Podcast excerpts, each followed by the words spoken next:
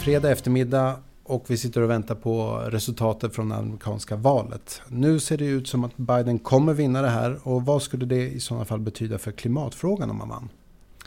Ja, det är ju faktiskt den här veckan också som vi nu har hört att USA formellt drar sig ut ur Parisavtalet. Eh, och eh, Biden har ju lovat att en av hans första åtgärder på den internationella arenan ska ju vara att återansluta eh, USA till Parisavtalet igen.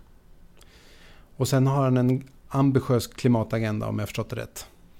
Ja, det får, man väl, det får man väl säga. Han har ju lovat 2000 miljarder dollar i någonting som nog får kallas faktiskt The Green New Deal. Eh, och där ska investeras oerhörda summor i vägar och vindkraftverk och solpaneler etc. etc. Senaten verkar fortsatt eh, vara republikansk. Innebär det ett eh, effektivt stopp för Bidens klimatambitioner? Nej, men det är ju det här som jag tycker är lite grann grejen med den nya liksom, hållbarhetsdiskussionen. Nämligen att vi måste sluta se det som ett separat ämne. Och det Biden har gjort helt klart det är ju att nej, men det här är en integrerad del av hans tillväxtagenda. Det är en integrerad del av hans arbete att få amerikaner i arbete igen. Ska man bygga en massa eh, sol, sätta upp en massa solpaneler, bygga vindkraftverk, lägga nya mer effektiva vägar etc. etc. så kräver det förstås en enorm massa arbetskraft. Så det här är en del av Eh, den ekonomiska politiken. Hur mycket skulle du vilja säga att klimatfrågan är en generationsfråga i USA?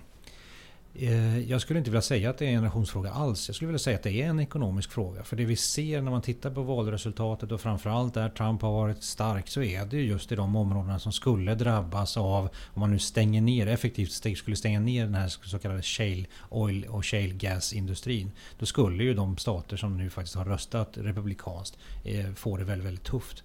Eh, Bidens svar på det har ju varit att det ska ersättas med återigen ny energi istället. Och vindkraftverk och, och solpaneler etc. Vad tror du skulle Bidens klimatpolitik innebära i form av möjligheter för Sverige och svenska bolag? Jag tycker den viktigaste saken man ska ta med sig det är att Biden redan vid, efter finanskrisen vurmade faktiskt för liksom en grön omställning. Så jag tror nog att det är liksom mer än bara en grön fernissa som Biden uppvisar. Eh, och det här USA står ju för, som sagt, för en sjättedel ändå av, de här, eh, av koldioxidutsläppen i världen.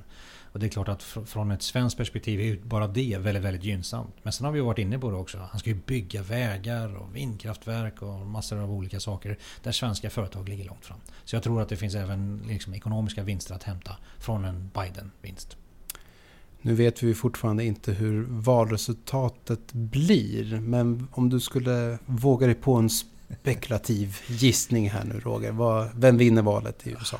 Bara för att det är fredag eftermiddag får jag väl svara på en sån här fråga. Nej, men eh, från mitt perspektiv så ser det väl ändå ganska klart ut att Biden kommer ta hem det här. Frågan är väl bara hur mycket. Och sen blir det ju ändå lite, lite, lite intressant fortfarande att se hur det går, till slut går med senaten. För det är inte riktigt klart. Jättespännande. Vi vet säkert mer på måndag. Tack så mycket och trevlig helg.